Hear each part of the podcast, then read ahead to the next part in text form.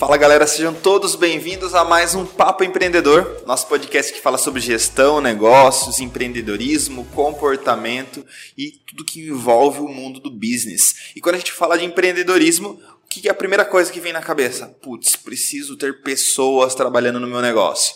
E hoje o tema é gestão de pessoas e mapeamento comportamental. E para falar desse tema, Mayara, seja muito bem-vinda ao nosso podcast. É uma honra ter você aqui conosco. Você que é uma profissional super relevante na área de, de, gestão de pessoas. E aqui existe uma tradição: quem se apresenta é o convidado. Então, fique à vontade, a casa é sua. Conta aí para nós quem é a Mayara, aquilo que você faz. Muito obrigado. Obrigada, Felipe, pelo convite. Fiquei bem feliz de de ter esse convite aqui, de falar um pouquinho no Papo Empreendedor, porque eu também empreendo, então isso tem muita conexão com quem eu sou, de onde eu vim. E eu sou administradora, mas trabalhei por bastante tempo no mundo corporativo, sempre em RH, né, mais de 10 anos em empresa multinacional, empresa nacional de grande porte. E há mais ou menos seis anos resolvi empreender. Fiz uma baita transição de carreira é, me conectando um pouco aí com a história da minha família, sempre empreendendo, acho que estava um pouquinho no sangue. E fui empreender, abri minha própria consultoria. Hoje eu trabalho com desenvolvimento de liderança, também trabalho com mentoria de carreira, esse é o meu trabalho principal. Eu ajudo as pessoas a transitarem, a se encontrarem, terem clareza do seu propósito, dos seus talentos, a mudarem as suas carreiras. Esse é o trabalho que mais me conecto. Também sou professora universitária, dou aula de liderança no MBA. Uh, que mais que eu conto? Escrevi um livro recentemente. Que legal. Está Qual na nome? editora Disque de A a Z. Muito bom. Que é um pouquinho do que a gente vai falar daqui também. E eu sou louca, assim, por pessoa, por desenvolvimento humano, por ajudar as pessoas a se desenvolverem, entenderem quem elas são. Espero contribuir um pouquinho aqui no bate-papo empreendedor. Muito bom. Mayara, quando a gente fala de empreendedorismo, de negócios, vem o tema gestão de pessoas. Né? Para a gente começar a introduzir, o que é gerir pessoas para você? Essa é uma pergunta já bem capciosa. De um milhão de dólares. é, já é um pouquinho complicado. Gerir pessoas é entender o indivíduo, né? Entender quem, quem é a outra pessoa que está ali daquele lado.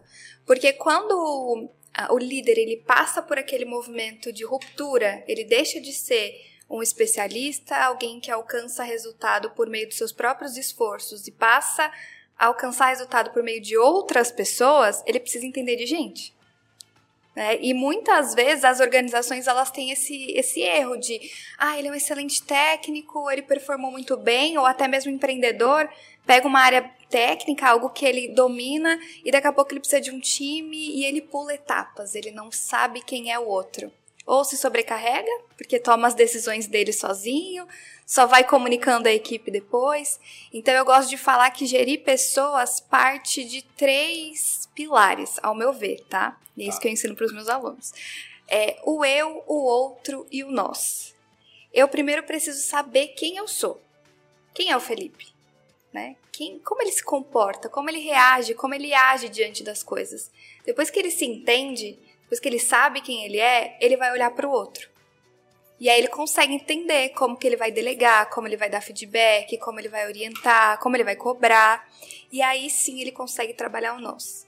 Então gerir pessoas para mim é entender de gente, mas partindo primeiro de nós mesmos, sabe? Legal, Mayara, você colocou um ponto bem interessante que é como aquele líder ele para de performar somente pelos seus resultados e vai performar pelo resultado dos seus liderados.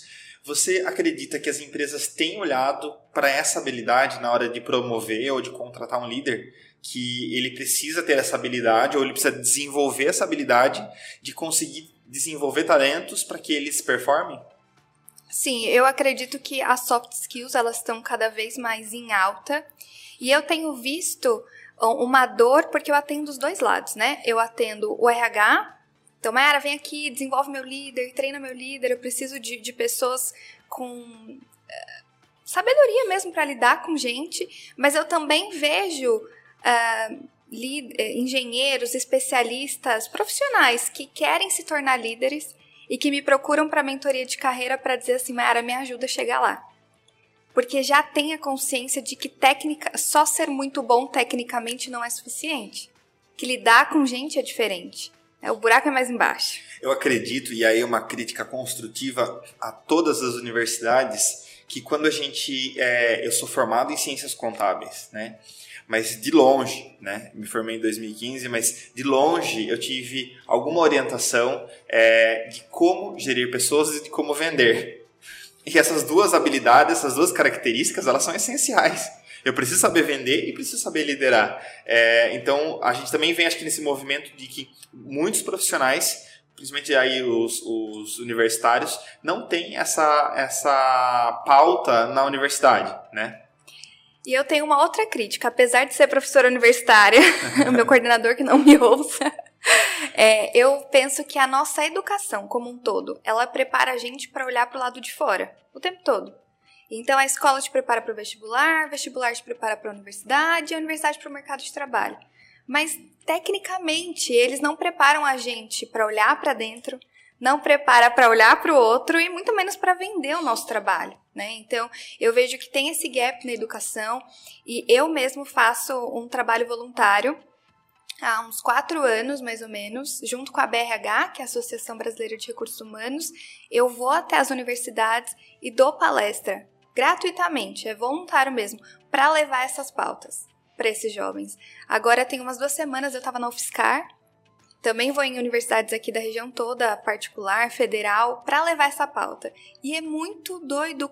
Você pode estar falando de uma universidade super renomada, os alunos chegam pra gente no final da palestra, tipo, oh, meu Deus, o que que você falou? Como tipo, se tivesse inventado a roda. Aham, uh -huh, é, é muito engraçado, é como se fosse um negócio de outro mundo. E, e alunos que estão no último período da faculdade e nunca escutaram sobre autoconhecimento, como enxergar o outro, como se vender, como se posicionar. Então, realmente é algo que.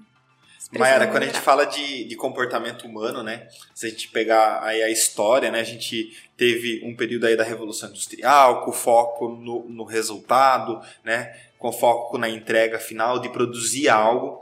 A gente, a gente teve né, crises econômicas que afetaram do Brasil, mas que outras que afetaram o mundo como um todo. Nós tivemos uma pandemia que mudou a forma que as pessoas pensam, como se veem no mundo. E a gestão de pessoas tem sido cada vez mais um desafio. Mas a palavra que, quando a gente busca gestão de pessoas no Google, quando a gente busca lá no Twitter, quando a gente busca, busca uma hashtag lá no Instagram, o que, que acontece? Comportamento.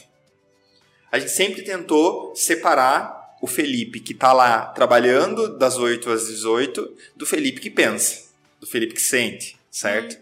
E hoje não mais, a gente está no movimento de integrar, que entender que é um Felipe só. Que se ele tiver lascado lá na pessoa física, no lado emocional, ele não vai performar no negócio, certo? Por que se tem falado tanto de comportamento? É uma modinha? Tá hypado somente? Ou isso é uma tendência que a gente vai continuar olhando e precisa olhar? Como que você vê isso? Tá. É, eu acredito piamente nisso, que nós somos uma pessoa só. Então, até por isso, quando eu faço o processo de autoconhecimento profissional, a gente começa do lado de dentro mesmo. Até porque se na sua vida pessoal tiver alguma coisa em muito desequilíbrio, isso vai afetar a sua carreira, vai afetar o seu trabalho, o seu desempenho. E se o trabalho estiver muito ruim também, vai afetar a sua vida pessoal. Nós somos apenas uma pessoa, né? E esse movimento da pandemia fez com que as pessoas ficassem muito reclusas, tendo que lidar cada vez mais com elas mesmas. Né? Então, entendendo quem elas são, como elas funcionam, não tinha para onde fugir. A gente precisou lidar com nós mesmos, né? com aquilo que a gente realmente gostava ou não, quantas crises, quantas coisas aconteceram nesse período. E do outro lado, as organizações também sentiram isso. Como que eles fizeram gestão à distância? Né? Porque uma coisa é você olhar para o teu colaborador, você, sente, tem, você consegue ver o rosto dele agora à distância, como é que tudo isso aconteceu. Então, a, o comportamento, a essência, ela vem muito mais forte, tanto do lado do profissional, de se entender e de buscar essa realização profissional, quanto da gestão mesmo, dos RHs, dos líderes, de olhar para aquele ser humano como verdadeiro outro, como um indivíduo que ele é. Né? E a partir do momento que a gente começa a olhar para o ser humano com as suas qualidades, com as suas dificuldades, começar a olhar para o comportamento deles, os resultados eles aumentam. Né? E não só como um número, como mais uma pessoa ali dentro da empresa. E Mayara, como gerir e como é, gerir esses talentos, né, é, num ambiente híbrido ou home office? Olha, é desafiador. É o desafio, não é? É bem desafiador. Eu lembro que na época da pandemia eu até criei um e-book para ajudar as pessoas mesmo nesse movimento, mas eu acredito que a gente tem que partir do princípio da conexão e do interesse genuíno, né? E aí que entra entender quem é esse outro. Quem é essa pessoa que tá aí? Eu gosto muito do Disque, eu sou fã e até suspeita em falar né, sobre ele. É, o Disque ele me ajudou muito na minha própria carreira e na minha própria vida. Né? E, e eu vejo muito isso nas pessoas que eu atendo. Eu tenho mentorados que têm um perfil mais introspectivo, a gente pode até falar dos perfis depois, que se deram super bem na pandemia e com home office. Eles gostaram, eles performam muito mais. Eu tenho uma mentorada que, a, quando a empresa disse para ela, oh, você vai ter que voltar, ela pediu demissão. Ela é de Curitiba e ela foi trabalhar numa empresa do Rio de Janeiro, porque era 100% online. Ela tinha uma performance boa ali. Enquanto perfis mais de linha de frente gritavam por socorro, pelo amor de Deus, abrem os escritórios, a gente precisa estar aí. Então, é realmente entender como cada um funciona, como o que motiva, o que drena a energia de cada um, é entender de gente, né? É por isso que a importância de mapear o time e ter um diagnóstico real de como as pessoas que estão no seu time se comportam, né? Falo por experiência própria. Eu sou um cara que eu preciso do escritório. Eu preciso do ambiente, eu preciso dessa energia. Mas me faz muito bem uma jornada híbrida, onde um dia por semana eu fico de casa, porque eu consigo é, destravar várias demandas estratégicas, gerenciais, eu consigo estudar, consigo pensar. Então, às vezes também as pessoas querem achar que existe só uma receita do bolo, né? Não existe. Mas existem inúmeros bolos muito bons, por sinal, e que a gente pode comer todos. Não precisa comer só um, né? Exato, Sabor. Exatamente. As pessoas funcionam de formas diferentes, né? E aí eu gosto muito que o, o DISC, por exemplo, é uma ferramenta muito poderosa para liderança, para gestão de pessoas e para nossa própria carreira. Eu também, como você, eu sou empreendedora, tenho um escritório em casa, então de, depende muito do que eu tô desenvolvendo, mas eu necessito do escritório. Tipo, eu preciso almoçar com gente, eu preciso ver gente, falo com pessoas o dia inteiro no online, mas eu preciso dessa conexão. Então, quando a gente consegue entender como nós é, como o ambiente impacta na nossa produtividade, como a gente impacta no ambiente, a gente também consegue se colocar.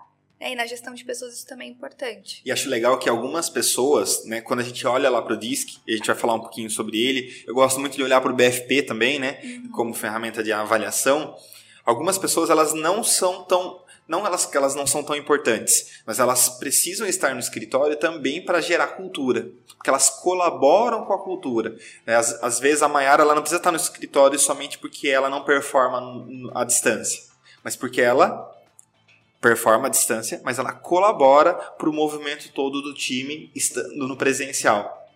Não sei se você concorda com isso também. Concordo plenamente. E, e, assim, precisa dessa conexão de alguma forma, né? Tem pessoas que é aquele pulmãozinho mesmo da organização, que traz todo mundo para perto, que conecta, que reforça a cultura.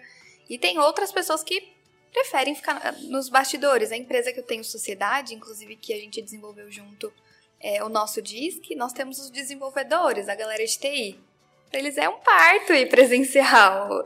Tem o, o, nosso CTO, ele brinca quando ele tá lá, porque ele precisa estar lá, ele fala, ah, hoje é meu dia de folga. porque ele acha que bater papo, que fazer reunião é perda de tempo. Então, é realmente entender e respeitar esses limites também. A né? galera do marketing também não gosta do presencial, ah, né? tá bom. ah, eles gostam um pouquinho. Mayara, vamos entrar no tema para a gente falar um pouquinho do que é o DISC. Antes da gente entrar, eu acho super importante quando o gestor ou empreendedor ele utiliza de ferramentas para contratar, para promover ou para demitir. E não, não toma essas decisões com base somente na intuição. Eu sei, né, pra, principalmente para você que está nos ouvindo, que é empreendedor, 80% das suas decisões acertadas, elas vão ser motivadas por intuição. E tá tudo certo. Acho que isso que move o nosso negócio. Mas nós precisamos também ter razão junto com a intuição e a emoção. E ferramentas como o DISC, elas nos dão aparato para a gente tomar decisões conscientes, né? De como que a gente contrata, de como a gente é, promove, ou até mesmo quando a gente demite esse colaborador. Né? É, eu, eu mesmo, a gente tem um processo já a um longo, a um longo prazo de olhar para o comportamento como, como um critério. Então a gente utilizou na Device Contabilidade por muito tempo só de forma isolada o BFP. Então, quando a gente olhava lá o parâmetro inicial de contratação, a gente começou a comparar ele com o, tipo, ah, o BFP da Maiara com o BFP do Felipe. Quais são as competências que são similares? Então a gente precisa contratar, de repente, a Maria Laura que está lá na produção do podcast. O que, que a gente quer? A gente quer um perfil Maiara a gente quer um perfil Felipe? Isso resolve um monte de problemas, gente. e é algo super barato pensando em ROI. Sim, né? total. Mas vamos falar de DISC. Primeiramente, o que é o DISC? Eu queria até completar um pouquinho essa sua linha de raciocínio, porque a intuição, o feeling é muito importante no mundo dos negócios, na hora de contratar, na hora de escolher a nossa carreira. Mas tem um dado que fala pra gente que é, uma entrevista, uma contratação com base no feeling prevê apenas 14% do desempenho desse funcionário. 14%. É pouco? É muito arriscado. Como é que eu contrato alguém com base no meu feeling, com base nas técnicas que eu tenho de mercado e consigo prever 14%? A frustração é grande e aí quando você vai fazer a conta de quanto é demitir esse funcionário, de quanto é caro uma rotatividade, não compensa, né? E aí a gente consegue usar o DISC para muita coisa. É, antes de você falar do DISC, Maera, às vezes as pessoas acham, não, eu vou usar o DISC para contratar, meu processo vai ficar caro, vai ficar é, moroso. Só que ela não olha para o processo como um todo, que eu preciso contratar rápido e demitir rápido se não estiver alinhado com a empresa. Né? Eu comungo desse pensamento.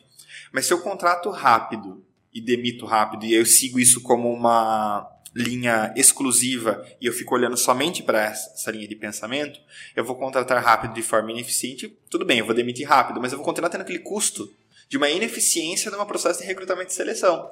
E aí, quando de repente, ah, não, eu prolongo um pouquinho, um pouquinho meu time de contratações, mas eu olho para indicadores, né, ou para ferramentas que vão subsidiar a minha tomada de decisão, isso avança horrores, né, na frente, né? Total, total. Mayara, o que é o DISC? Vamos lá. O DISC é uma ferramenta de mapeamento comportamental. Ele existe, existem estudos sobre ele desde 600 antes de Cristo, muito tempo, né? Então já estudavam comportamento humano e começou com um questionamento assim, ó: por que que as pessoas agem e reagem de maneiras tão diferentes ao mesmo estímulo? Os gregos se questionavam, mas por que a situação aconteceu igualzinha com essa pessoa? Por exemplo, no acidente de carro tá ali as duas pessoas no mesmo carro, na mesma situação, uma pessoa vai sair gritando, esperneando, xingando e a outra calma, tipo, tá tudo bem? Tem seguro? Tá todo mundo bem? Então as pessoas agem e reagem de formas muito diferentes ao mesmo estímulo. E desde aquela época eles tentavam entender o que, que acontecia. E eles conseguiram identificar quatro estilos de comportamento. Isso 600 a.C. E essa linha do tempo ela continuou performando até chegar em 1928, onde um cara chamado William Marston reuniu todos esses estudos e decidiu criar uma metodologia, uma ferramenta que pudesse medir, porque todos os estudos diziam que tinham quatro tipos de comportamento, todo ser humano tem quatro. Mas não tinha nada que pudesse dizer assim, olha, faz aqui, responde uma coisa para descobrir qual é o seu predominante. E William Marston buscou ferramenta na biofísica, estatística, química e todas as coisas e criou um teste. E aí ele intitulou como DISC, o que, que é o DISC? Ele diz pra gente que todo ser humano tem quatro estilos de comportamento, não tem perfil melhor e perfil pior, mas a gente acaba assumindo no nosso dia a dia dois perfis predominantes, que é a forma que eu me, eu me comporto diante do mundo sem pensar quem eu sou naturalmente. Um parênteses. O DISC revela como eu me comporto, não o que eu sou, né? Exatamente, exatamente, tá? Legal. É, como eu me comporto também.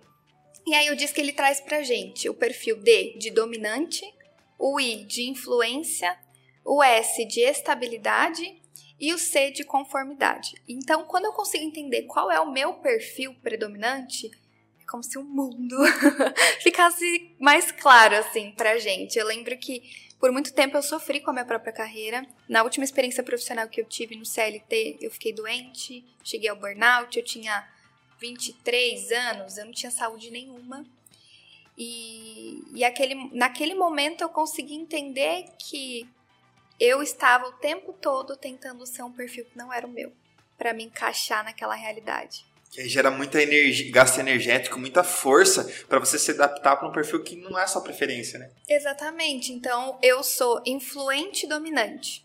Né? Como você. Sou dominante influente. você é dominante influente. É, e eu tentei o tempo todo nessa última posição que eu estive, tentava ser um perfil é, analítico, um perfil detalhista. E eu não era essa pessoa. Eu era a pessoa que ia convencer a mesa que a mesa não era a mesa, porque eu precisava conversar com alguém. Sabe? E aí, quando eu entendi, quando eu olhei pela primeira vez o meu relatório, eu falei: caraca, essa sou eu? Agora eu entendi porque eu tô tão infeliz nesse lugar. Eu comecei a movimentar minha própria carreira. O autoconhecimento me libertou daquela situação. Por isso que é a minha paixão pelo disco. Então o que eu brinco que ele funciona para tudo na vida, né? O que ele ajuda a gente a se posicionar no mercado, é claro que na mentoria de carreira é um processo muito mais profundo, não é só o DISC que vai resolver os seus problemas. Preciso dizer isso também. Não é a fórmula do emagrecimento, né? Não é, senão eu já estaria milionária lá nas Maldivas, não estaria aqui. É, mas é uma ferramenta, né? A gente falou de ferramenta, é uma ferramenta para você se posicionar, é, até para você integrar, você até comentou um pouquinho, o meu sócio é assim, eu sou assado.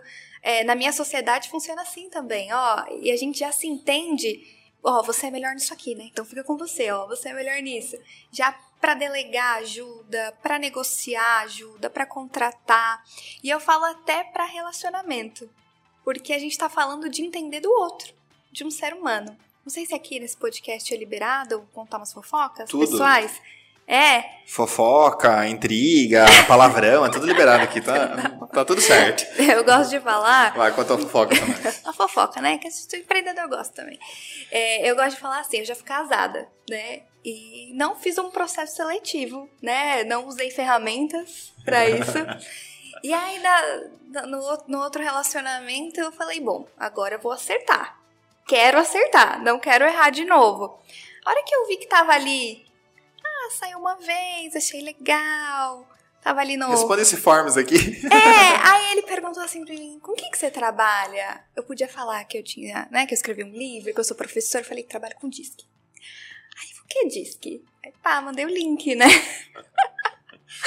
ele respondeu o link e aí foi tipo um trailer de cinco minutos da, sobre a pessoa.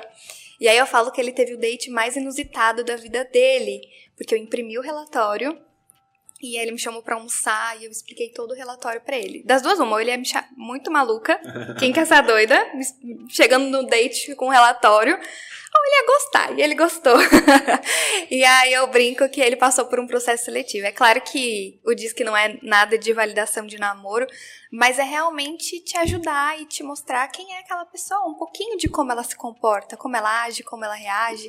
Então eu falo que o que ele se aplica para muitas frentes assim da nossa vida.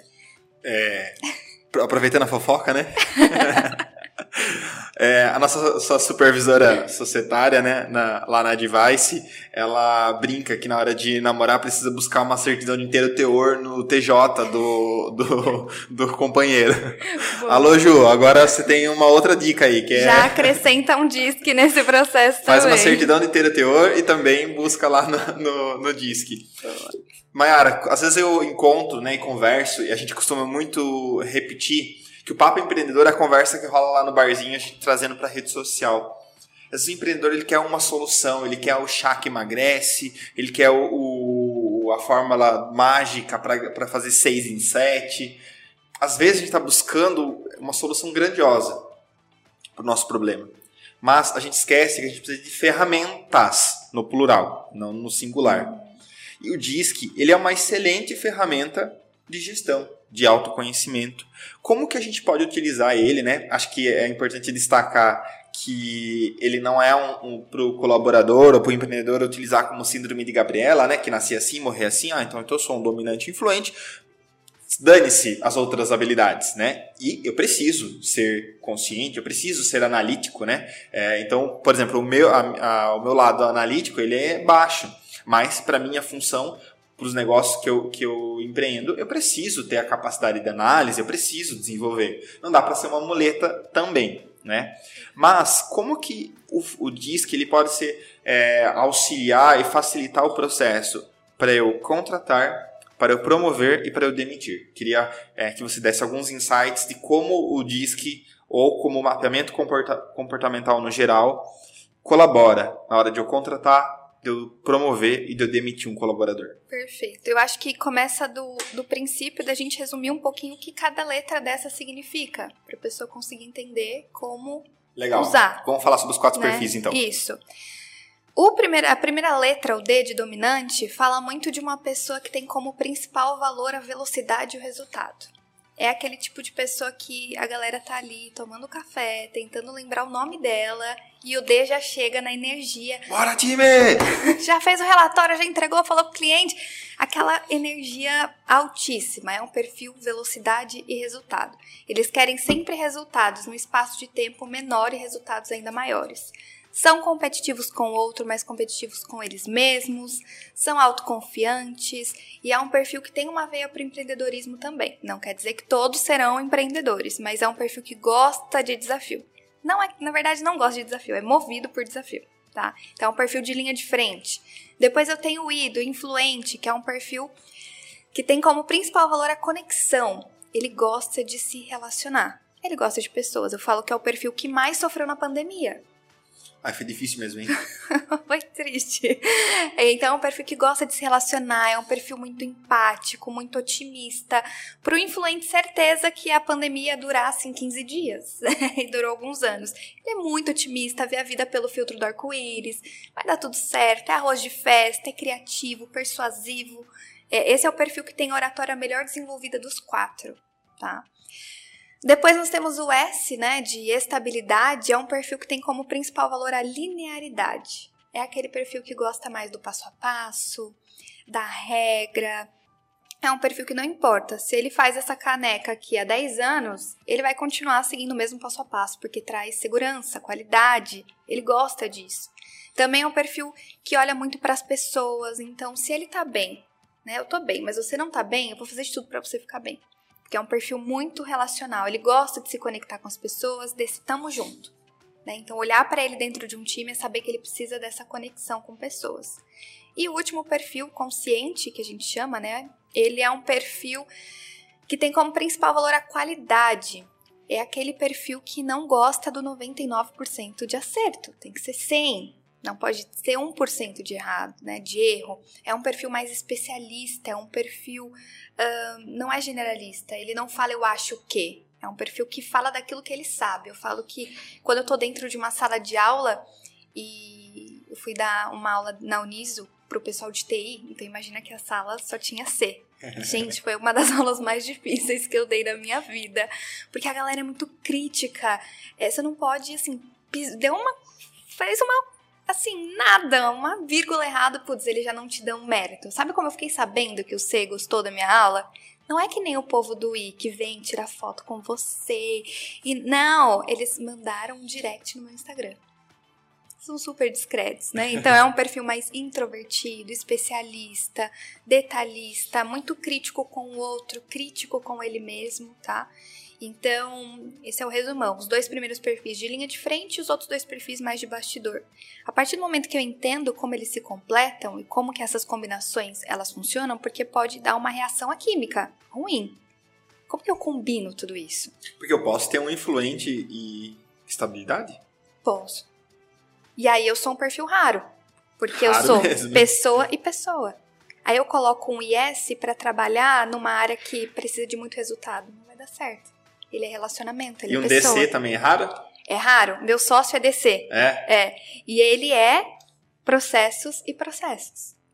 Então é um perfil mais resultado. Resultado, resultado, resultado. Mas acho que é, é legal, Maera, quando a gente olha né, para esse mapeamento e que ele traz luz para sua visão, né? Porque, por exemplo, embora eu seja um DI altíssimo, eu adoro um checklist, um processo, um mapeamento. Como faz, por que faz, como faz. A sensação, né? Eu, eu costumo brincar. As pessoas falam, Felipe, qual aplicativo você usa para produtividade? Google Agenda. É o aplicativo que me dá mais paz na vida, porque ter aquele processo devidamente mapeado é a maior, é a maior sensação de paz, de anti-ansiedade, de tranquilidade. Eu saber que a minha agenda tá toda mapeada, embora cheia, mas mapeada. Cheia típico do D. Tudo bem. Mas o meu perfil ele é altíssimo DI. Só que quando você olha para ele como um todo, eu, eu, eu, me sinto, eu volto por uma metáfora que eu utilizo, que eu gosto muito daquela cena do, Tony Stark vendo o reator Arc, que ele começa né, naquela projeção holográfica e começa a mexer e olhar os lados. Eu acho que a gente consegue ter essa visão mais sistêmica das minhas habilidades e de como eu me relaciono com os outros, né? Perfeito, perfeito. E aí você consegue também, porque lembra que a gente tem os quatro. Então, por exemplo, se eu tô mais, eu, o meu predominante é ID. Se eu tô mais sala de aula, dando muita mentoria, gravando podcast, que são as minhas coisas preferidas, o meu I tá lá em cima. Mas se eu tiro um tempo para os bastidores, para pensar na estratégia, do, do About Me Diz, que é a minha ferramenta, do meu negócio, ou até dos negócios de alguns clientes que me contratam, o meu D tá na frente. Eu consigo Sim. trocar, a gente consegue. Mas ao mesmo tempo, quando veio a demanda e a oportunidade para eu escrever meu livro, cara, eu sofri. Que você não tem noção. Porque hoje eu dou treinamento do DIS que eu fico 16 horas falando sobre. E ficaria mais muitas horas falando sobre isso não tem problema, mas quando me pediram para escrever alguma coisa, estavam pedindo para usar o meu lado analítico e foi muito difícil. Eu precisava me trancar em casa, falar, gente, Quanto ninguém tempo fala levou? comigo. Olha, bastante tempo. Bastante. Eu escrevi com o meu parceiro Daniel, Daniel Luz, e ele já é best-seller. Ah, legal. E aí você pensa que tranquilo que foi pra mim, né? A eu, régua... eu nunca escrevi nada na vida. Quando eu vou escrever, eu escrevo com um autor ali, um escritor best-seller. Eu quase não dormi, enfim, foi bem difícil. Mas consegui. Enquanto ele escreveu lá 300 páginas, eu penando com 30. E, e sofri O pessoal brinca bastante. que tem que contar por palavras, né? Porque se contar páginas dá mais ansiedade. Dá né? muito, é, é muito triste. E, mas é realmente entender. Então, é, o conhecimento eu tenho, mas se eu tivesse usado esse meu conhecimento para monetizar ele, para ajudar pessoas através da escrita, eu tava na roça, porque não dá, é muito difícil para mim. Mas eu consigo. Mas exige muito mais energia. Então, é, é aí que tá o grande segredo quando eu entendo qual é o meu perfil, quando eu entendi o meu e falei, beleza, eu vou de dedicar energia porque escrever um livro é importante, faz parte da minha meta de vida, então vale a pena esse esforço, mas a parte que eu sou mais feliz é ensinando, é dando aula, e por isso que a minha carreira deslanchou muito rápido, cresceu muito rápido, porque eu consegui colocar as minhas habilidades na direção, na cadeira correta. E aí você pensa assim, que nós profissionais de RH, empreendedores, muitas vezes não sabemos qual é o nosso perfil. Quem dirá o nosso candidato? O nosso colaborador? É importante. Por exemplo, a gente está com um processo de recrutamento de seleção para uma assistente executiva. E aí eu estou procurando é, uma DS. Um perfil raro. Mas eu queria. Mas eu Tudo queria. bem. Querer é poder? Não sei. Mas eu quero.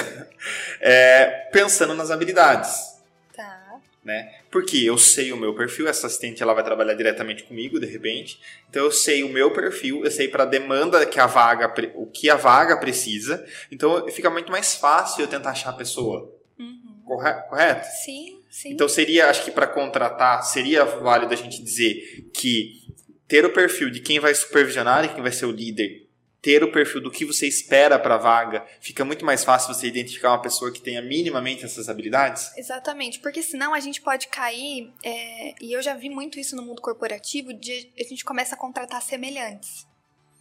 Então, eu vai, lembra do feeling, da intuição, eu começo a contratar pessoas que são parecidas comigo. E aí dá ruim, porque imagina você, Felipe, que é D, e contratar só um monte de gente D. Vocês vão se matar. E ninguém vai analisar nada. Sim. Porque vai querer cada vez mais resultado, cada vez mais velocidade e ninguém vai analisar. Agora, quando a gente monta um time que as pessoas se integram, cada um com a sua habilidade, putz, o negócio acontece de uma forma muito melhor. E é muito legal quando a gente começa a é, instalar isso dentro de uma organização como cultura. Porque as pessoas não se identificam mais. Ah, o Felipe, o sócio. Não, o Felipe é o DI, Sim. sabe? É, eu fiz um treinamento para uma empresa de tecnologia aqui da, de Sorocaba mesmo, com 120 colaboradores. Então, é te tecnologia, empresa com colaboradores espalhados pelo Brasil todo. E eles trouxeram todos eles. A gente fez dois dias de treinamento e mapeou a empresa inteira. E aí, para eles se identificarem, ao invés de usar as letrinhas, nós usamos as cores. Legal. Então, amarramos uma fitinha no braço do D, que era o vermelho, amarelo, que era o I e tal. E é, isso foi tão bacana na construção, porque eles começaram a se enxergar como as cores. Ah, agora entendi porque é tão difícil falar com fulano de tal coisa. Ah, agora eu entendi porque fulano precisa de mais tempo na hora de responder, ele tá analisando, né? Gera mais empatia, sinergia. E o RH trouxe pra gente feedback bem legal, que depois que esse treinamento foi feito, eles começaram a, a sempre perguntar para RH, o fulano que você está contratando, que cor que ele é? Sabe? Que legal. Sim, instaurou uma, instalou uma cultura ali e as pessoas começaram a se enxergar. A gente separou os times, então fizemos uma mesa e era para dar briga mesmo no começo. A gente queria que impactar só de D. E aí você tinha que ver a galera meio que em cima da mesa, sabe? O meu jeito tem que ser assim. Aí você vê a mesa do S e do C quietinho, era tranquilo, sabe? Às vezes o D solta, isso aqui não é uma democracia. é, não, teve um cara... Eu falo isso às vezes. E aí, como meu perfil é, é DI, eles me deixaram cuidando do DI. E minha, minha parceira ficou com SC.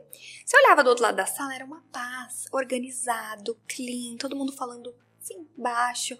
Você chegava do outro lado, o I era tipo gritaria, uma feira.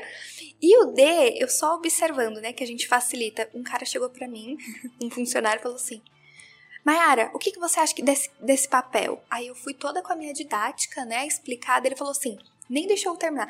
Pra mim, o papel aceita tudo, você entendeu? E não sei o que. e foi muito engraçado, porque a gente promove, provocou aquilo e depois então todo mundo acalmou e era só uma atividade, né? Tipo, não era nada. E eles começaram a entender: caraca, é verdade, a gente precisa de outras pessoas. Depois a gente trouxe um pouquinho do S para cá e levou o D para lá, misturou. Aí o negócio fluiu de uma forma muito melhor. E na vida real tem que ser assim, né? Sim. E como a gente observa, né, na hora de promover? Eu vejo muito empreendedor com muita dificuldade na hora de promover. Tá. Duas dificuldades que eu vejo você trouxe um insight super legal na abertura já do podcast. Às vezes o Felipe ele é muito bom em entrega de resultado. Ele é muito bom, ele é um dominante lá em cima. E ele não tem, de repente, a habilidade da, do I, de influenciar, de persuadir, de se conectar. E aí eu coloco ele como líder de um time que precisa de um I em algum momento e ele de repente não consegue desenvolver. Como que você vê esse impacto dessas promoções sem olhar para como a Mayara, como o Felipe prefere se comportar? É, e você pode frustrar os seus resultados e frustrar a carreira daquela pessoa também. Frustra né? a empresa, o, o, líder e o liderado, né? Sim, porque às vezes você muda, você mexe porque você acha que vai ser bom para aquela pessoa, mas não vai, não vai ser bom para ela. Né? A gente tem, o, o meu sócio é DC, né? Um dos meus sócios. E então assim, ele é resultado e ele é tímido. Não adianta você colocar ele para falar. Né, no, no, evento que nós fizemos da RH Experience, é, eu mandava mensagem assim pra ele, viu? Você vai falar? Porque eu, tava, eu mediei todo o evento, né? Ah, eu acho que não, viu? Você veste a camisa lá e você fala, tá? Coisa que para mim foi muito fácil falar e eu falaria horas. Mas eu não consigo analisar como ele analisa, entende? Então é realmente entender o outro como verdadeiro outro e colocar as pessoas nas cadeiras certas. Se ele me colocar para fazer as análises do sistema, eu não vou conseguir. Mas se eu colocar ele para falar como eu falei lá na frente para 300 pessoas, ele também não vai. Então, na hora de promover alguém, eu preciso é, analisar qual, o que, que eu espero daquela vaga, daquela cadeira e ver se essa pessoa realmente tem. E aí vem um pouquinho até da sombra do que você trouxe. Eu olho, faço um mapeamento de quem está naquela cadeira ou quem deveria estar e vejo se essa pessoa está. Se ela tem essas habilidades, se ela tem competência para isso. O diz que associado a uma boa entrevista te ajuda né? Uma boa avaliação. E aí você consegue entender, ó, do que essa pessoa não tem, dá para eu desenvolver ela? Ou eu vou pedir que ela seja uma outra pessoa? É porque é isso, por exemplo, né? Eu queria um DC. Beleza, é um perfil raro. Mas eu não abro mão do C. Uhum. Então, em regra, eu vou analisar, eu consigo desenvolver o D nessa pessoa? Exato. Ou não? Seria mais ou menos essa lógica? Exato. De eu falar, não, eu não consigo de repente achar as duas, os dois perfis que eu preciso para essa posição. Mas uma é inegociável. Então eu vou procurar uma pessoa que tenha esse perfil C. Mas aí eu digo mais. Por exemplo, você quer o C. Sim. E aí você acha um SC, que é mais comum. Uma pessoa de estabilidade e conformidade. E aí você tentar desenvolver ela para ser um D, você vai descaracterizar essa pessoa. Legal. Porque ela é linearidade, ela é passo a passo, qualidade, segurança. E aí você quer que essa pessoa seja velocidade, agilidade, resultado, só vai gerar estresse para ela e para você, porque ela não vai entregar na velocidade que você quer. É, eu não quero um S. Entende? Só que se você colocar um D alto com você, vai dar treta. Sim. Entende? Então é, é muito legal olhar para isso, porque eu tenho que contratar uma pessoa que vai me completar. Eu acho que fica muito mais fácil o processo de seleção. muito. Muito. E é barato, né? O, o, Muito. Se você analisar no, num ROI para uma empresa, às vezes a gente fez um benchmark recentemente com empresas do segmento e a gente estava trocando ideia como que você contrata, né? Como que você recru faz recrutamento e seleção. É, eu acho que quando a gente estipula um processo e dentro do processo eu olho para o comportamento, eu defendo muito a bandeira de que eu preciso olhar para hard skills, mas eu preciso olhar mais para soft skills. Uhum. É aquilo, né? Contrato pelo currículo e demite, demite pelo, pelo comportamento. comportamento. É clássico. Quando usar o DISC para demitir? E qual a sua visão do processo de demissão? Tá. Olha, eu não usaria o DISC para demitir. Né? Então, lembra que a gente falou de várias ferramentas. Sim. Ele é um processo, ele é uma das que traz pra gente é, essa clareza, né? E, e aí eu consigo, quando eu olho para aquele relatório e eu vejo que a pessoa realmente não está alinhado com a vaga, muitas vezes eu posso demitir aquele talento, mas a culpa está sendo minha, porque foi o que eu vivi. Eu, eu, sei, eu, eu era uma boa profissional, a empresa era muito boa, mas eles me colocaram no lugar errado. Talvez se a empresa tivesse mapeado o comportamento, não teria perdido um talento, mas teria me colocado numa cadeira que comportasse as minhas habilidades, né? Então, eu acredito que o DISC te traz essa visão, inclusive, para você movimentar pecinhas.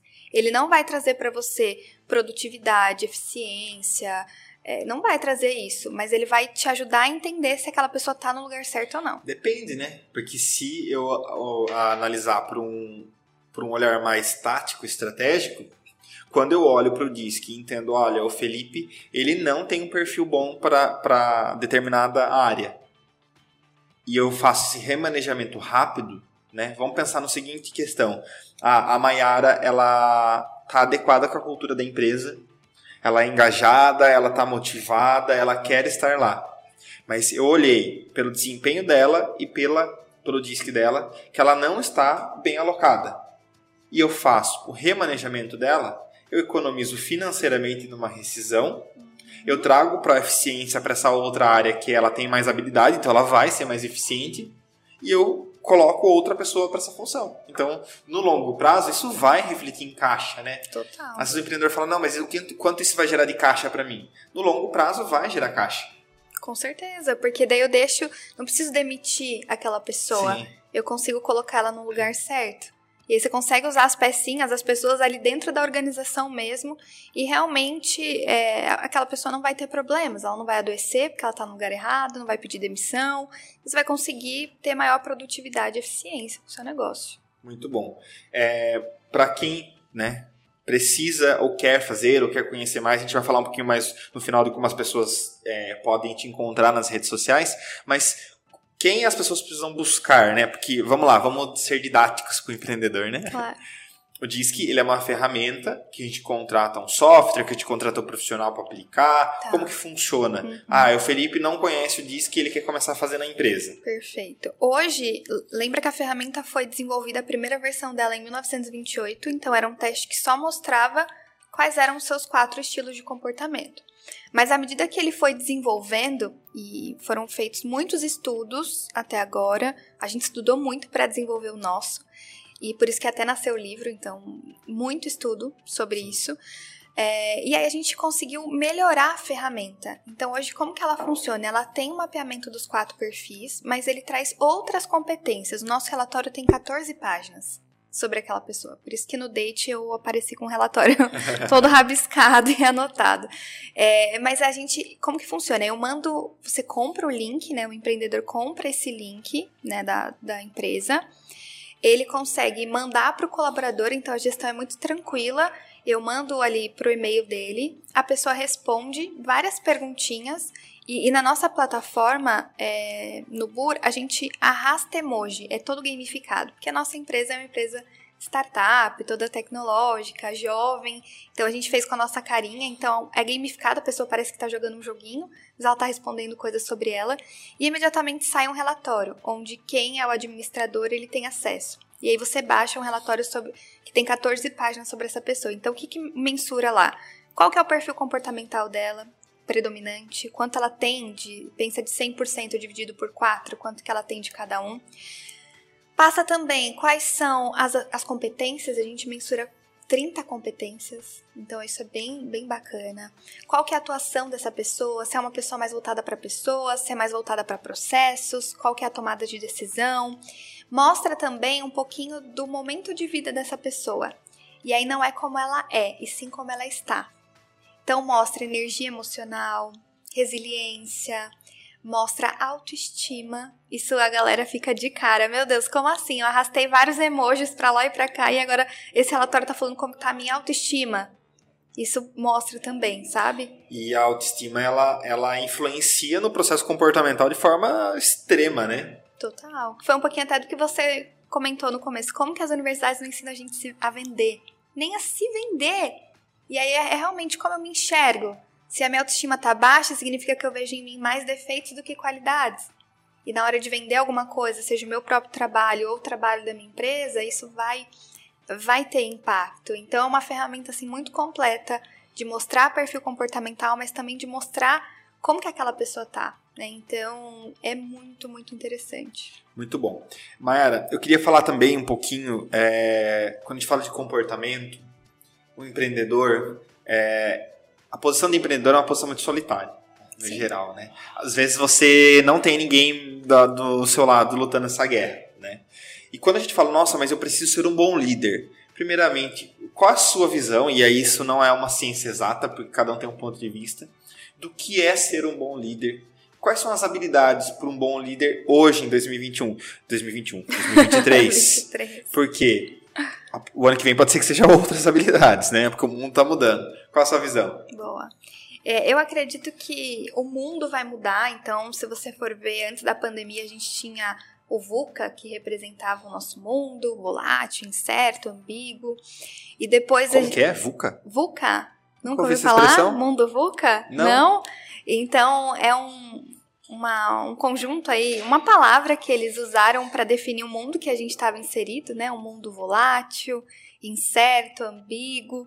É, e depois esse, esse, essa, essa palavra já não era mais suficiente para definir o mundo que a gente vivia. E eles criaram o mundo bunny.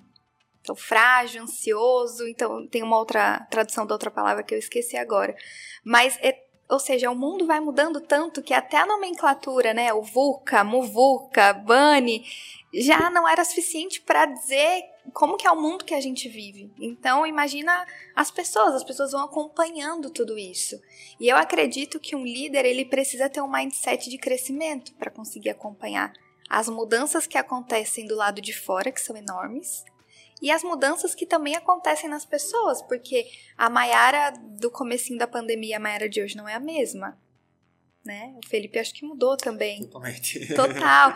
Então, eu acredito que se fosse definir como uma competência assim bem importante, é essa mentalidade de crescimento, essa mentalidade que consegue acompanhar o dinamismo das mudanças externas, a mudança das pessoas, esse líder que entende que ele não só alcança resultado com as suas próprias mãos, não adianta ser um tratorzinho, ele é líder para alcançar resultado por meio de outras pessoas e para isso ele precisa se conhecer, conhecer o outro.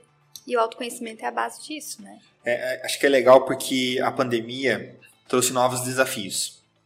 Eu acredito muito que novos desafios geram é, novas formas de solucionar né, esses problemas e desafios e gera uma neuroplasticidade onde eu sou é, movido a aprender de novo, aprender uma forma nova de resolver um problema, né? Eu gosto muito de exercícios e de pensar sobre neuroplasticidade, porque isso vai fomentar que a gente sempre esteja em evolução e crescimento, né? É, Mayara, quando a gente fala de 2023, mundo pós-pandemia, a gente não consegue mais colocar todo mundo presencial na empresa, a gente precisa de uma cultura Google, a gente precisa é, de unicórnios, né? Aspas, né? Para o unicórnio na empresa, a gente precisa de espaço de descompressão, enfim. como a gente gerencia essa geração Z e aí sim com zero preconceitos. Acho que as, as gerações elas são importantes e essa conexão entre gerações também é importante.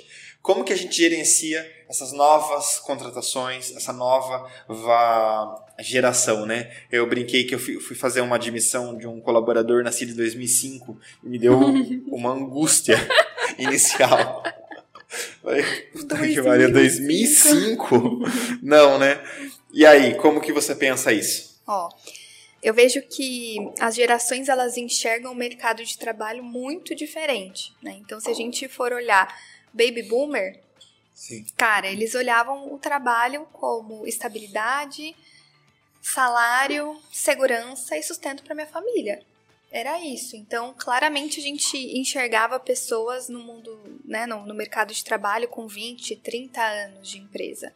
Né? Então, eles enxergavam o trabalho dessa forma. Então, ah, pouco importa se o meu chefe foi grosso ou se a empresa não tem uma sala de descompressão. Assim, eu quero salário e dinheiro para sustentar minha família. E à medida que as gerações foram é, se desenvolvendo, começou a mudar um pouquinho, né? A geração X já começou a olhar um pouquinho mais para a liberdade, para empreender. A geração Y, opa, eu não quero mais só salário, eu quero desenvolvimento, eu quero aprender, eu quero propósito. E a geração Z tá muito mais forte. Isso tá eu, eu vejo isso todos os dias, na verdade, com as mentorias de carreira. Hoje mesmo, eu fiz a reunião zero com uma mentorada. Ela tem um cargo público, ela ganha super bem, ela trabalha seis horas por dia. tipo, meu Deus. Ela falou: eu poderia ficar a tarde inteira assistindo série, é bem remunerada, mas ela não quer mais. Porque isso não desenvolve ela. Isso não desenvolve. Então, é, essa geração acho que muito vai muito além do que um escritório colorido com, com escorregador, com salas e com tecnologia, mas, sabe? Mas, Mayara, será que a geração Z não está buscando muito empresas felizes? E a realidade é que as empresas não são felizes de segunda a sexta, elas podem ser felizes alguns dias, mas não existe felicidade não é um estado pleno e contínuo. Ou não? É, eu acho que tem um pouco desse encantamento no começo, Vá, eu fui na, na Cacau Show esses dias e vi um escorregador enorme lá. E eu fiquei louca, eu queria descer no escorregador. eu esqueci que eu tava ali para atender eles. Eu queria descer no escorregador. É claro que os jovens, eles querem ah, um ambiente feliz e jovem, disruptivo e tudo isso. Mas, no final das contas, depois que o tempo passa, isso vai perdendo brilho se ele não tem desenvolvimento lá dentro. Esses jovens, a geração Z, tá muito mais desapegada de salário ele olha para você e fala assim, ó, pouco importa o pacote de benefícios, plano de saúde, o que eu faço com isso? Sabe? Ele quer qualidade de vida, ele quer integrar trabalho, desenvolvimento e vida.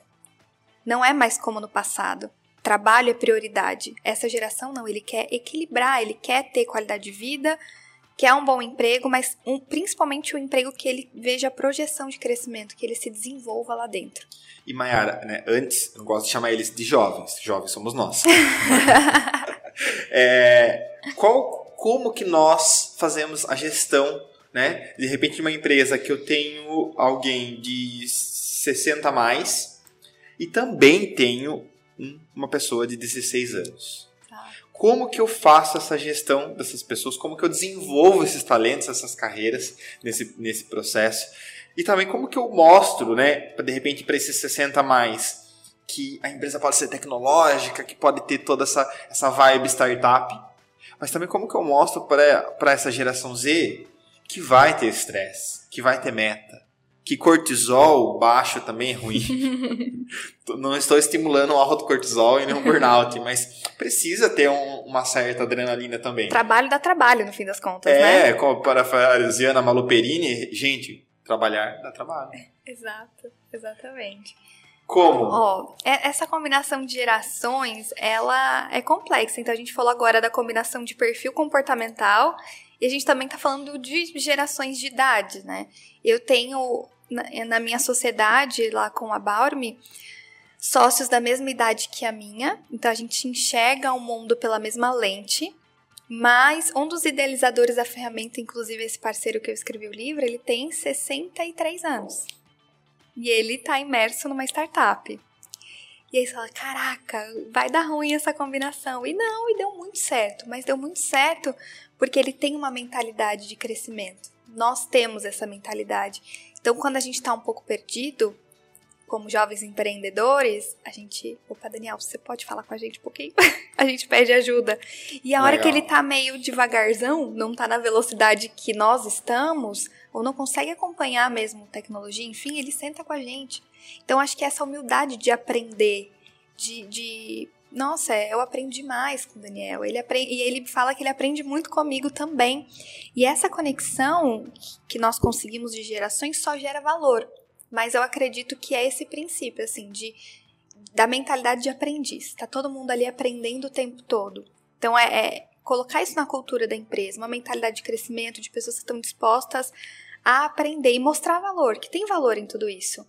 Né? Então, putz, ó, eu tenho com 29 anos a oportunidade de trabalhar lado a lado com um cara que foi diretor de grandes empresas que é best-seller. Meu Deus, que privilégio! E ele me escuta. e ele pede minha ajuda. E eu peço ajuda dele. Então é mostrar para os jovens é, essa mentoria até inversa, sabe? De, cara, o jovem aprender com o mais velho, o mais velho aprender com o jovem, enfim.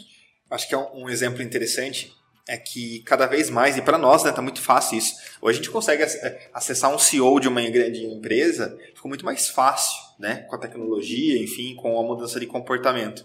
E eu costumo dizer, né, a gente tem um produto que é uma mentoria para médicos, e a gente costuma dizer que a relação médico-paciente antes era médico-paciente.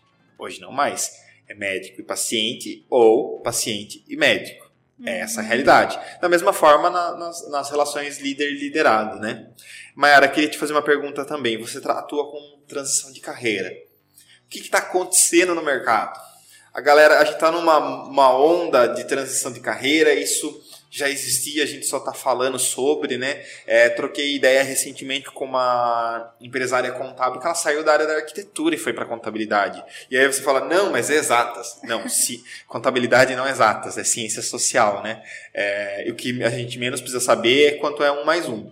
Né? Gente, que na arquitetura é o processo criativo, o cálculo é muito mais forte. O que está acontecendo que as pessoas estão fazendo transição de carreira tanto assim? Tá. É, eu vejo que sempre aconteceu, né? Mas lembra que as gerações passadas, eles podiam estar infelizes no trabalho, mas o trabalho era o sustento.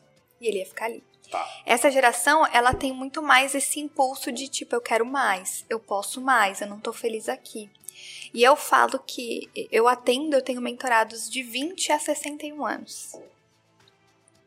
Sim, é, é, muito legal. Então, de tempos em tempos, a gente vai ter que visitar e olhar a nossa carreira. Até porque o Felipe que escolheu Ciências Contábeis não é o mesmo Felipe de hoje. Não.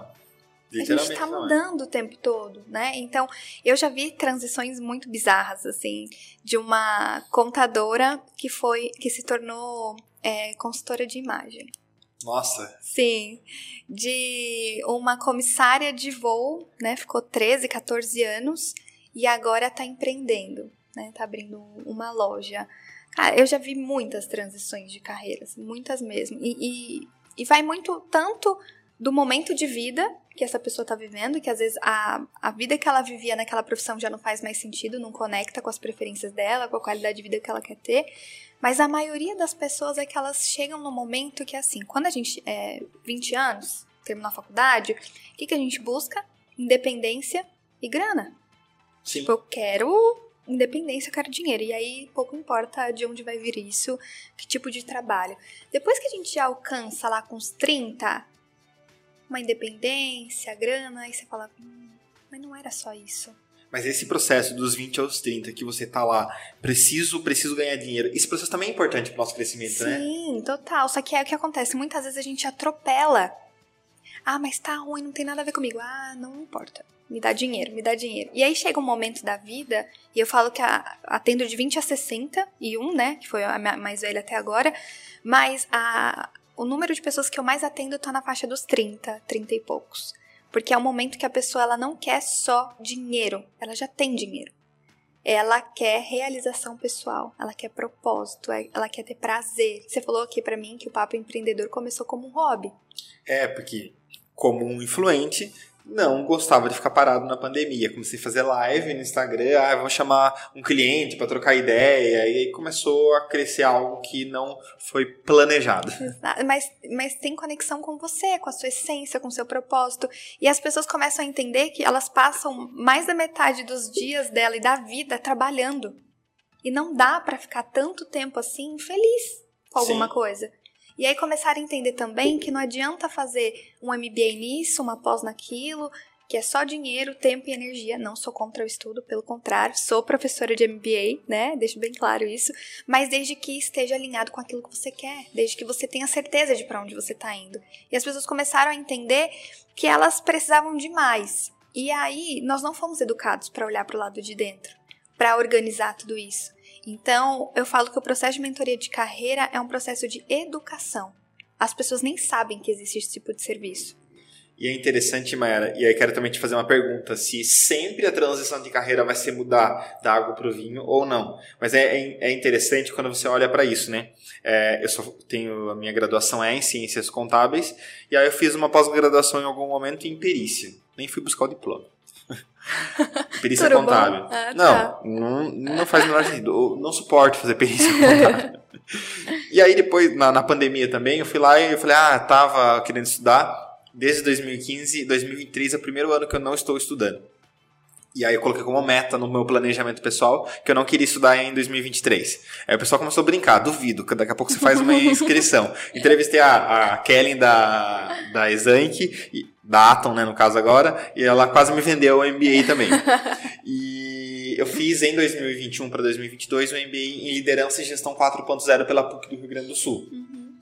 Putz, o, a MBA me trouxe muito valor. E não por ah, é porque eu tenho um MBA pela PUC do Rio Grande do Sul. Não, pela quantidade de conhecimento alinhado com aquilo que é a minha predominância. Então, né, eu não, não fiz uma transição de carreira, mas se a gente analisar né, nos últimos 10 anos, às vezes algumas pessoas me perguntam, ah, Felipe, por que, que você não, lá na sua bio, no Instagram, não está aqui você é contador?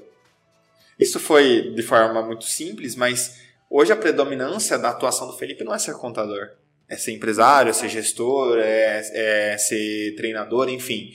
Então, nem sempre essa transição de carreira vai ser, ah, eu, eu vou mudar para arquitetura.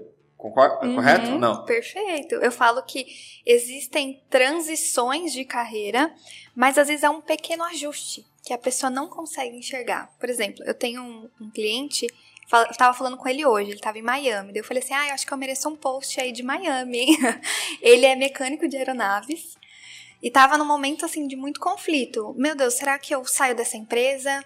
Será que ele era mecânico em Sorocaba? Então, o nosso aeroporto é pequeno, depois foi para São Roque.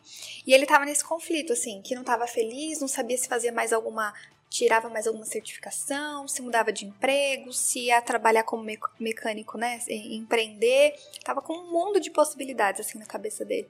E a gente foi entendendo, foi avançando. Eu falo que o meu mentorado ele chega como se fosse um quebra-cabeça com pecinhas embaralhadas.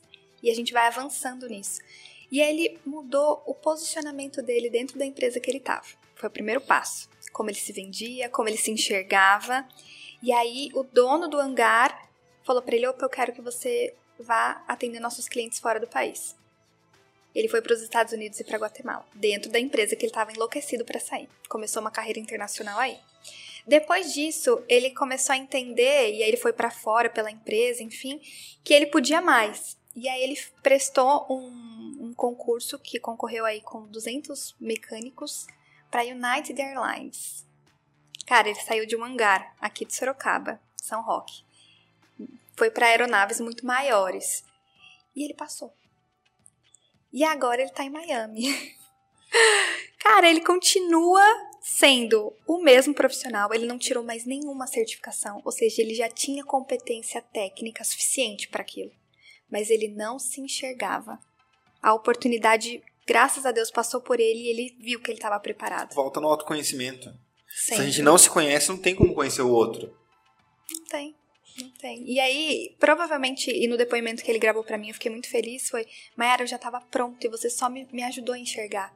Ele não fez, é claro que agora ele saiu de um hangar pequenininho, tá com aeronaves gigantes, mas ele cresceu muito e não precisou de mudar de carreira, ele precisou mudar a forma como ele se enxergava.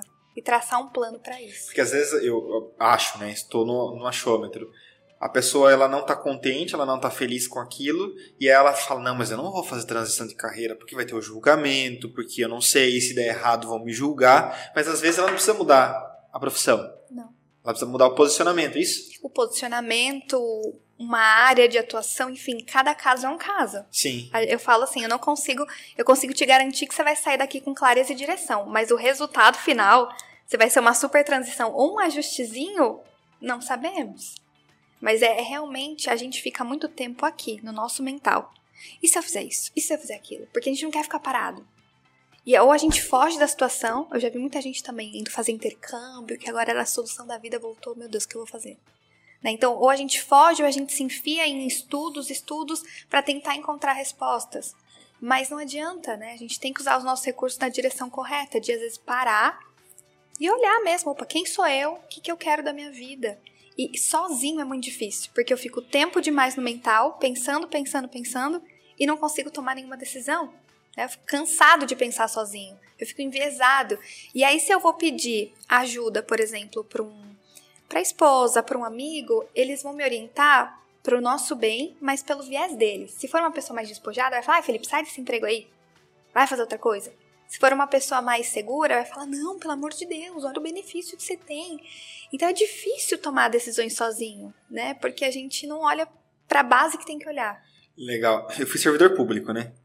Uau! E, o meu objetivo inicial era ser auditor do Tribunal de Contas. Caraca. Totalmente uhum. analítico, né?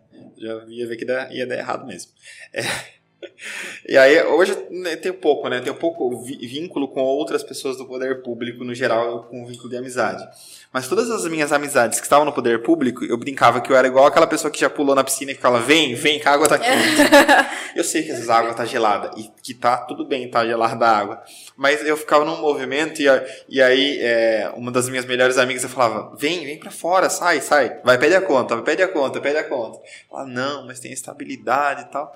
Aí hoje ela fala: nossa, foi a melhor coisa que, que eu fiz. Tudo bem, eu não sou nenhum mentor, só no, no, no dominante e influente aqui, tacando fogo na, na, na galera.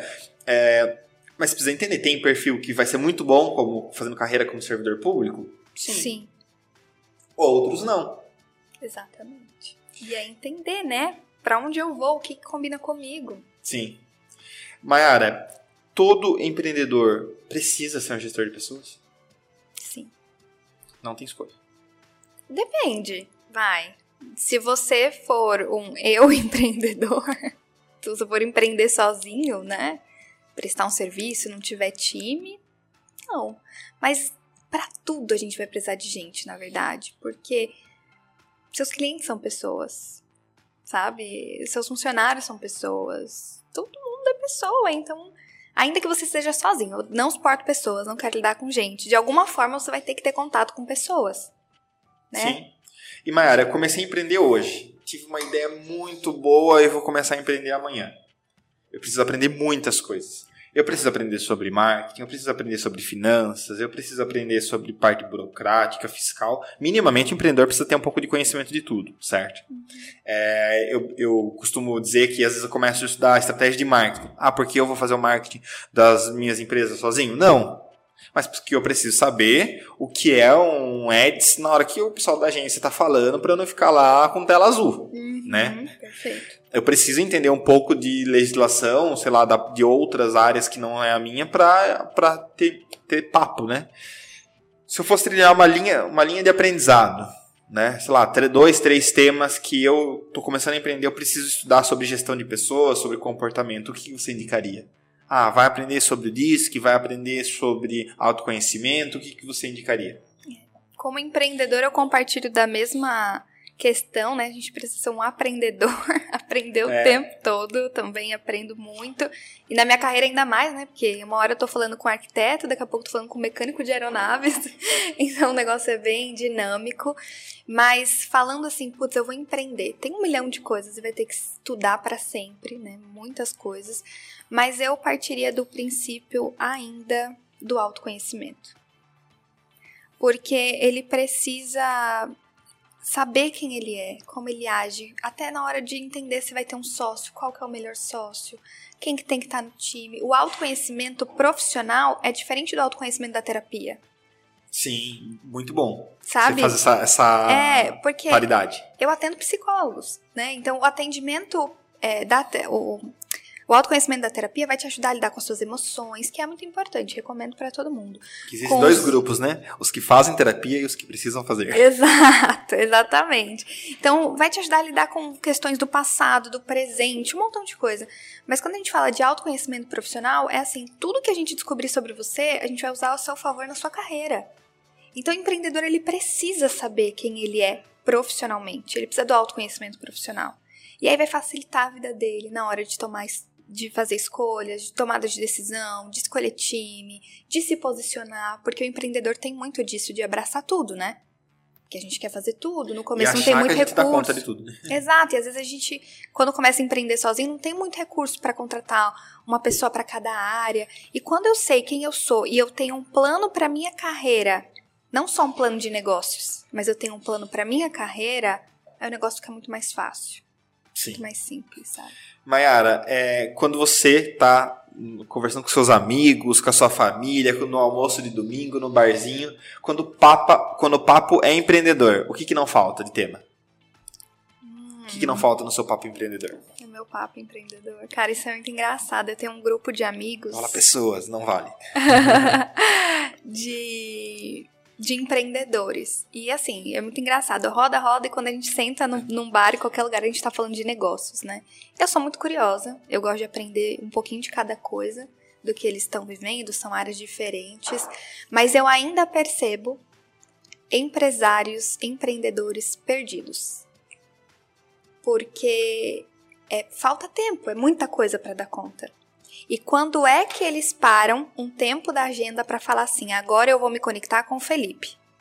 Agora eu vou entender quais são os interesses do Felipe, quais são as habilidades do Felipe, quais são as preferências, o que o Felipe quer no curto, no médio e no longo prazo. E eu não tô falando da empresa, tô falando do Felipe profissional. E aí dá tela azul na galera, porque ele sabe o planejamento estratégico da empresa dele, mas ele, ele esquece que ele é um profissional ali dentro também. Então, o que, que ele espera? Quem ele é? Então, eu ainda falo, quando eu falo de empreendedorismo, dessa conexão com quem nós somos, com aquilo que a gente realmente quer, porque é muito fácil o empresário viver no automático. E porque existe uma diferença de papel, né? Eu, enquanto empreendedor, sócio de uma empresa, eu, enquanto gestor de uma empresa. Que são coisas diferentes. Eu posso ser sócio, né? Vou pegar na Advice Contabilidade. Eu sou sócio da Advice e também sou CEO. Então são papéis diferentes, né? Total. Então acho que essa, esse autoconhecimento também reflete isso, né? Total, porque aí você consegue co- ter clareza do seu próprio posicionamento. Sim. daquilo que você espera, daquilo que você quer. Então, eu ainda bato nesse papo, assim, de. Cara, e é muito legal, porque eu vejo empresários, e principalmente do, do ciclo que eu estou, graças a Deus, é, empresários muito bem-sucedidos, parceiros muito bem-sucedidos. Mas a gente sabe que falta tempo para o empreendedor. É muita coisa para lidar. A agenda, meu Deus do céu. É, é triste.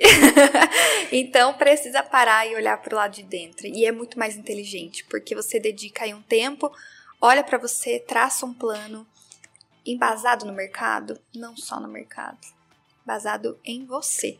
E é aí que tá a grande virada de chave, sabe? Sabe que o DISC foi uma das ferramentas que me ajudou é, a também otimizar melhor a minha organização de agenda. Porque como, como um bom D alto, você falou a agenda do D, né? Ah, tudo que tem. Não, tem um, um almoço de negócio. Não, coloca para dentro, coloca para dentro. E uma dificuldade imensa de falar, não, não vou. Não vou fazer. Essa é uma dor do I. Odeia falar não. É. e aí o que acontecia? A agenda ficava é, inexecutável. Porque existe um negócio chamado tempo. Que não dá para eu estar no almoço às, às 12 e também estar em outro lado da cidade ou em outra cidade às 14, né? Então acho que também traz mais consciência, né? Mayara, queria, pra gente caminhar para finalização, queria te perguntar. As pessoas querem, antes dessa pergunta, te fazer outra. O livro, quando que lança? Ai, o livro. Meu filho, eu quero muito que ele nasça. Tá, tá na fila da editora. Eles me falaram que era o segundo semestre. Eu juro para você que virou agosto. Eu já liguei lá. Gente, agosto, e aí? Não temos uma data, mas vai rolar um, um evento de lançamento, tudo certinho. Eu convido vocês. Mas tá agora pro, pro segundo semestre. Que legal. Eu não sei qual a data que aí a produção vai colocar esse episódio no ar, mas se até a data da, da, da publicação a gente tiver uma data, a gente deixa o link aí na, na, bio para informar a data pra galera. É, Mayara, as pessoas que querem conhecer um pouco do seu trabalho e principalmente que querem, de repente, contratar, seja sua consultoria, sua mentoria e também conhecer o DISC e contratar o DISC de vocês. Como que as pessoas acham, como que elas fazem contato com vocês? Perfeito. Ó, no processo de mentoria, de autoconhecimento profissional, de liderança, as pessoas podem me procurar no Instagram mesmo, arroba Maiara Baeza, Maiara com Y, Baeza com Z. Tem o meu site também, arroba, é, www.maiarabaeza.com.br, então tem isso aí também. É, e sobre o link, sobre o DISC, a gente fez em parceria em sociedade com o BUR.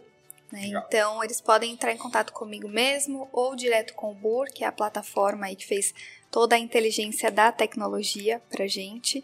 E, enfim, mandem mensagem, mandem um direct, inscreva lá no site que a gente entra em contato, vai ser um prazer. Legal. E, inclusive, um abraço pra galera lá do Bur, a gente utiliza a plataforma, Murilo, grande parceiro aí que tem uma ferramenta muito fácil e de fácil interação, né? Aqui não é fazer merchan pro Bur, é. mas eu acho que é bem interessante. Eu gosto bastante de recrutar e selecionar pessoas pela plataforma, porque ela é dinâmica e acho que oferece um grande filtro aí no processo de, de ter uma qualificação também, né? Eu acho que tem muito empreendedor achando ainda que dá para fazer recrutamento e seleção colocando uma, uma publicação na frente da porta e falar, vai, entregue os currículos. O meme, né, do, da Lojas Americanas que bombou esses dias, né? Estamos abertos para receber seu currículo. E aí é. o pessoal imprimiu uma propaganda e colocou na, no, na gôndola, tem um currículo atrás.